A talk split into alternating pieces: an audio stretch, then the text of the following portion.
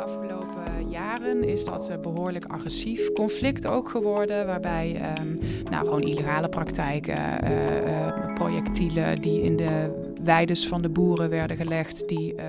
Mijn naam is Fenne Plezier. In deze podcast haal ik wetenschappers uit de Ivoren Toren. haken kruisen op bushokjes en gewoon hele nare, echt hele nare, akelige, illegale dingen.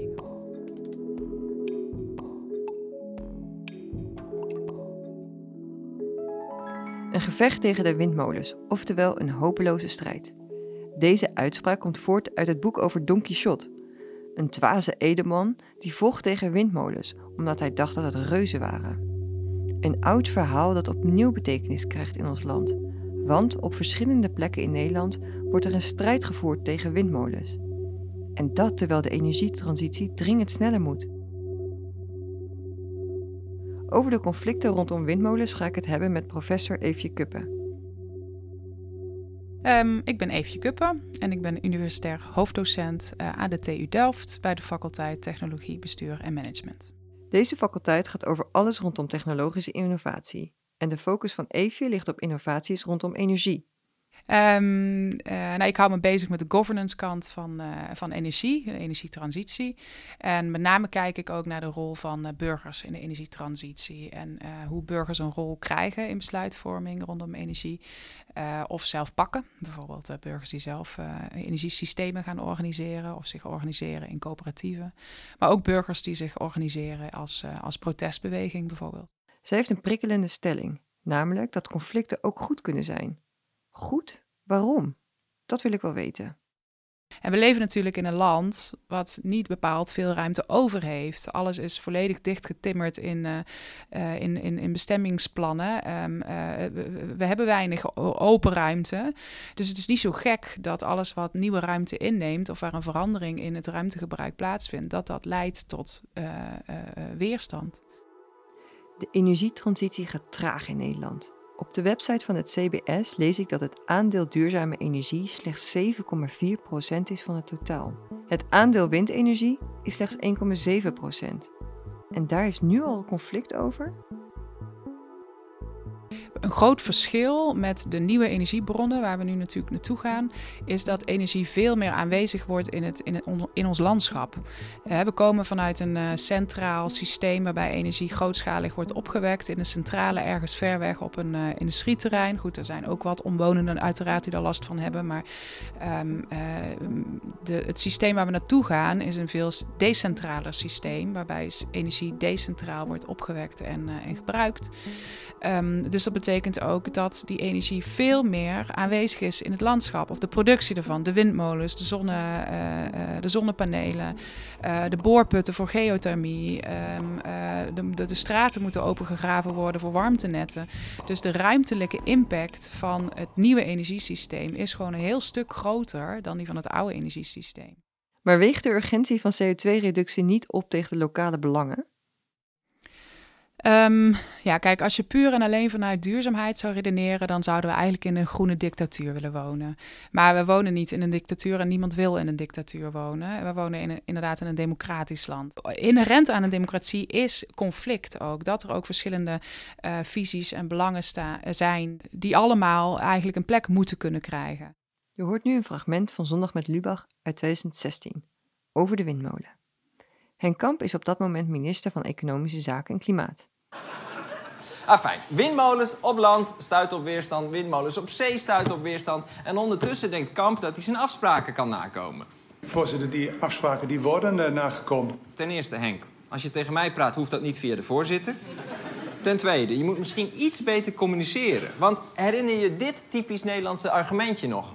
De wind is gratis. Nou, dat blijkt dus ook bullshit. Dat betekent dat je, zoals die windmolens er allemaal staan, met een subsidie, jaarlijkse subsidielast zit van tegen de miljard euro. En dat is zo ongeveer 120 euro per huishouden, want die subsidies die worden betaald door de gewone mensen thuis. Ik begin een beetje het gevoel te krijgen dat het helemaal niet zo leuk is om die doelen te halen. En dan snap ik ook wel dat Kamper niet zo'n haast mee heeft. Want je maakt jezelf er helemaal niet populair mee. Dan kun je nog beter de dialoog aangaan en je tijd vol lullen tot de verkiezingen van volgend jaar. Nou, Prima, dat is geen probleem. Dialoog. Laten we meedenken met Henk. Uh, we noemen het uh, de denktank. Of nee? We noemen het... Henk Tank. Hallo. Oké, precies. Gewoon vrij associëren. Hè? Eh, kom maar op, niks is fout, niks is fout. wat gaan we doen? Wat gaan we doen met die energie in Nederland? Uh, nou, wat hebben we geleerd? Even zien. Nederland. Nee, Nederland is niet groen. Is niet groen. En nee, uh, de wind is niet gratis. Is niet gratis. Duurzaamheid doet pijn en kost een heleboel geld. Maar ja, het gaat wel over de toekomst van de planeet. En, en om mijn kinderen. De, de tweeling die ik heb verwekt bij Kim en Geraldine.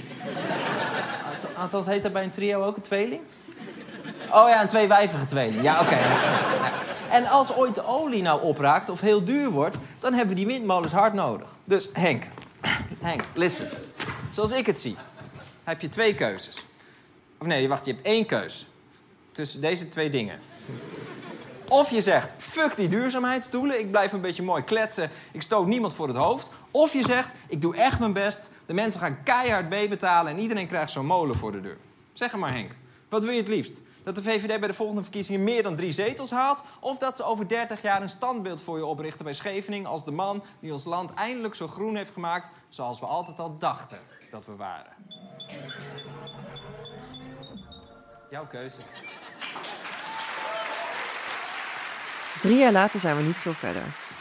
Zo schrijft de Groene Amsterdammer van 16 oktober 2019 over een windmolenoproer in de Drentse Veenkolonie, waar het conflict rondom een windmolenpark is geëscaleerd. Had Lubach gelijk? Moet de minister kiezen tussen onpopulaire maatregelen er doorheen loodsen of de dialoog aangaan? Um, nou ja, het zijn denk ik twee verschillende dingen. Dit is de vraag hoe stelt de minister zich op? En ik denk inderdaad dat uh, Arjan daar, uh, ja, hij is daar ook gewoon heel goed in om die dingen lekker scherp neer te zetten. Um, uh, en de dialoog aangaan, inderdaad, um, is vaak ook gewoon een middel om mensen het gevoel te geven dat ze mee mogen praten en eigenlijk gewoon tijd te winnen. Hè? Dat, ja. en uh, dus, dus dat is één. Dat is, hoe stelt de minister zich op? En daar, daar kan je echt wel wat meer, uh, um, uh, vind ik ook, daar, daar mag je ook wel wat meer van verwachten. Het eerste gaat dus over hoe stelt de minister zich op. En het tweede gaat over lokale conflicten, zoals het conflict in Drenthe. Ja, dus nou ja, dus de, in, in de Drentse Veenkoloniën, daar uh, zijn verschillende windparken gepland. En dat uh, loopt eigenlijk al vanaf de jaren negentig. Um, er zijn een aantal projecten, verschillende locaties aangewezen. Is ook wat mee geschoven nog, ook naar aanleiding van, uh, uh, van die protesten. Um, en de afgelopen jaren is dat een behoorlijk agressief conflict ook geworden, waarbij um, nou, gewoon illegale praktijken, uh, uh, projectielen die in de weides van de boeren werden gelegd, die geld zouden gaan verdienen met wind. Namelijk, zij zouden dus gewoon hun land, of zij zouden, zij zouden een windmolen op hun land krijgen en daarmee geld verdienen dus.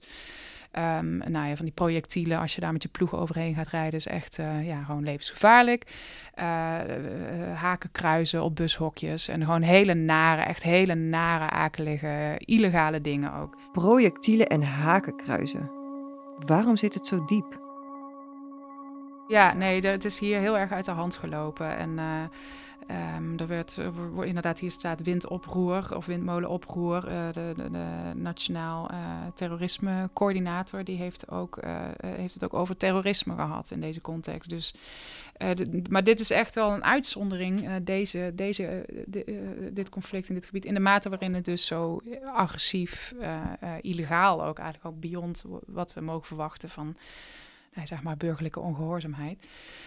En, um, maar het punt hier is, en eh, het punt wat ik belangrijk vind, is dat het gaat hier niet alleen over winst. Dus dit is een, er speelt hier zoveel door elkaar. Dus het is wel een case die wat dat betreft wel heel interessant is ook om na te denken over Um, uh, wat alle dimensies zijn waar je dus op de een of andere manier toch rekening mee moet houden in zo'n energietransitie. Dus die veenkoloniën is een gebied um, uh, wat van oorsprong al een, um, een winningsregio was. En dat begon met turf. Uh, altijd dus verschillende vormen van energie. Turf, later gas en olie en nu dus wind.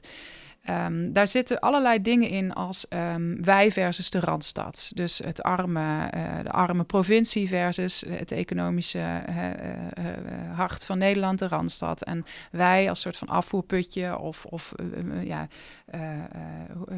hoe noemt het, win, de kolonie, hoe noemt het nou ook alweer? Wingewest, dankjewel. Dat wordt ook het wingewest van, van Nederland. Dat speelt daar. En ook wat hier, dus ook wat je hier ziet, ook in die, in die, in die conflicten tussen die boeren die dus die windmolens op een land krijgen en, en, en de andere mensen daar. Daar zit ook nog iets in, een historische uh, relatie tussen zeg maar, de rijke boeren en de, de, de arbeiders. Dus ook de, er spelen zoveel sociale uh, verhoudingen spelen een rol in hoe zo'n conflict tot stand komt. Um, en in die zin is dus een energieconflict is dus niet alleen een energieconflict. Het gaat niet alleen over energie. Dit gaat over rechtvaardigheid. Het gaat over uh, het wegen van belangen, nationale belangen versus lokale belangen. Het gaat over um, uh, uh, sociale verhoudingen onderling binnen een gemeenschap. Dus een van de dingen die hier ook heel erg speelt, is dat er gewoon onderling gebrek aan vertrouwen ontstond. Dat mensen niet meer op elkaars verjaardagen kwamen. En nou, dat schijnt allemaal wel weer ook weer opnieuw gezetteld te zijn. Um, maar ja, dit is echt iets wat in binnen een gemeenschap heel erg speelt. En dat komt natuurlijk wel doordat, hè, wat ik net beschreef, die, die shift naar steeds meer decentraal. Uiteindelijk zit je gewoon in, in lokale gemeenschappen te, te, te, te werken, te, porren ook. En daar gebeurt van alles. En daar kun je ook bepaalde relaties op scherp zetten.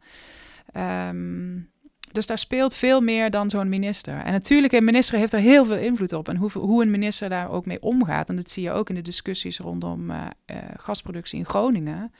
De rol van de minister natuurlijk is ontzettend belangrijk. Ook in hoe lokale belangen en erkenning ook van die lokale belangen, hoe die worden meegenomen in, uh, in nationale besluitvorming.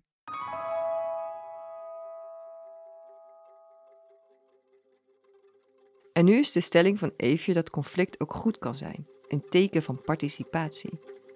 Met beelden van projectielen in mijn hoofd vond ik dat een opmerkelijke stelling. Um, nou je ziet uh, vaak dat conflict of weerstand wordt gezien als, als, als, als een NIMBY-reactie, not in my backyard. Dus dan wordt gezegd van, nou ja, goed, mensen vinden windenergie wel goed, want het is duurzaam, maar ze willen het niet in hun achtertuin. Dus dan wordt die weerstand wordt eigenlijk neergezet als iets van nou ja, het, het eigen belang versus het publieke belang van ja, duurzame energie.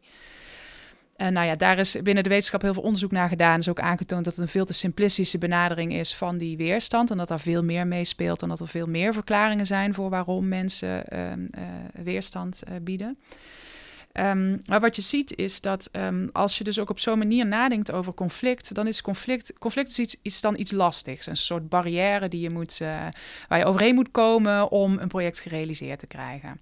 Dus wat ga je dan doen? Nou, als je het ziet als een conflict van eigen belang tussen uh, conflict eigen belang en, en collectief belang, nou, dan ga je bijvoorbeeld compensatie aanbieden, ga je mensen betalen, of je gaat meer informatie geven en uitleggen waarom het toch allemaal zo goed is en zo belangrijk. Um, en daarmee mis je eigenlijk een hele belangrijke waarde van dat conflict. Um, want een conflict laat eigenlijk zien dat er dus mensen zijn die zich ergens hard voor willen maken, die ergens belang aan hechten. En het laat zien welke waarden er voor wie dus op het spel staan.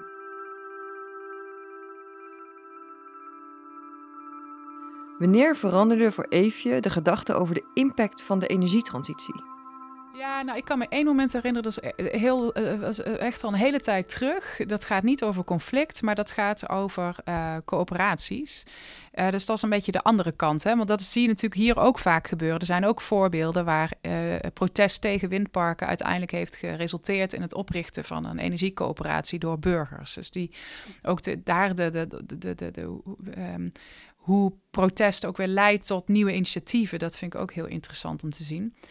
Uh, maar ik herinner me nog een presentatie. Uh, dat was toen werkte ik hier net in Delft. Van een man uh, van de energiecoöperatie in Dongen, was zo geloof ik, in, in Brabant ergens.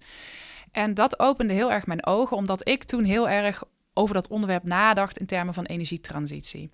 En wat hij eigenlijk zei was van, nou ja, we leven in, uh, met z'n allen hier in een dorp, Dongen. En uh, um, uh, ja, het zwembad gaat dicht, want er is niet genoeg geld om te onderhouden. mensen hebben eigenlijk ook niet genoeg geld om, om, om, ja, om, om hun energierekening te betalen. Of ja, ze kunnen wel betalen, zo erg is het, is het in Nederland. Nou ja, is steeds meer trouwens, maar toen was dat nog niet zo. Maar in ieder geval, mensen klagen over die energierekening en dat die zo hoog is. En uiteindelijk, toen hij dus vertelde over waarom zij die energiecoöperatie zijn gestart, was dat echt een, um, uh, een van de belangrijke beweegredenen was de sociale cohesie binnen het dorp of binnen die gemeenschap. Uh, uh, bevorderen. Ze wilden dat zwembad open houden. En um, ze, ze hebben allemaal avonden georganiseerd waarbij mensen hun energierekeningen meenamen, waarbij ze met z'n allen naar die rekeningen zijn gaan kijken om ook te begrijpen waar die prijzen nou precies vandaan kwamen en hoe dat zou veranderen als ze zelf dingen zouden gaan, uh, uh, als ze zelf energie zouden gaan opwekken en uh, dus een coöperatie zouden starten en hoe ze dan dat zwembad open konden houden. En uiteindelijk was die sociale cohesie en dat met elkaar doen voor hun een hele belangrijke reden om, om die coöperatie te starten. Als duurzaamheidsexpert vergeet je nog wel eens dat energie voor mensen maar een middel is en geen doel op zich. En voor mij was dat wel een belangrijk moment, omdat het me liet zien van hé, hey, het gaat niet om energie per se. En dat willen wij wel denken als energieonderzoekers natuurlijk. Maar dat, dat ja, daar, daar, en, en, en dat zie je dus ook in dat soort conflicten. Dat gaat niet alleen over energie. Ja, het gaat, nee, het gaat eigenlijk niet over energie. Het gaat over erkenning van lokale belangen. Het gaat over sociale relaties. Het gaat over rechtvaardigheid. Het conflict moet leiden tot een duurzamer en inclusiever energiesysteem. Zijn er ook voorbeelden? Um, nou ja, dat is natuurlijk dat, is, dat is echt heel moeilijk. Uh, um, omdat het zou suggereren dat dat op projectniveau is op te lossen. Maar er zijn wel verschillende voorbeelden van uh, wat ik bijvoorbeeld eerder noemde, waarbij weerstand tegen windparken leidde tot het starten van energiecoöperaties. Dat is een voorbeeld. En je ziet gewoon wel binnen de hele energiesector zie je wel een, ook echt een verandering in ook het bewustzijn over hoe belangrijk het is om na te denken over het sociale deel van de energietransitie. Dus uh, bijvoorbeeld de Nederlandse Vereniging van Windenergie, de NWEA, ja, de Nederlandse Windenergieassociatie staat het volgens mij voor. Um, die hebben een aantal jaar geleden een code of conduct gemaakt over participatie en, en, acceptatie van wind. Waarbij ze dus ook zeggen, nou we, we gaan dat gewoon standaard praktijk maken, het vormgeven van participatietrajecten voor wind.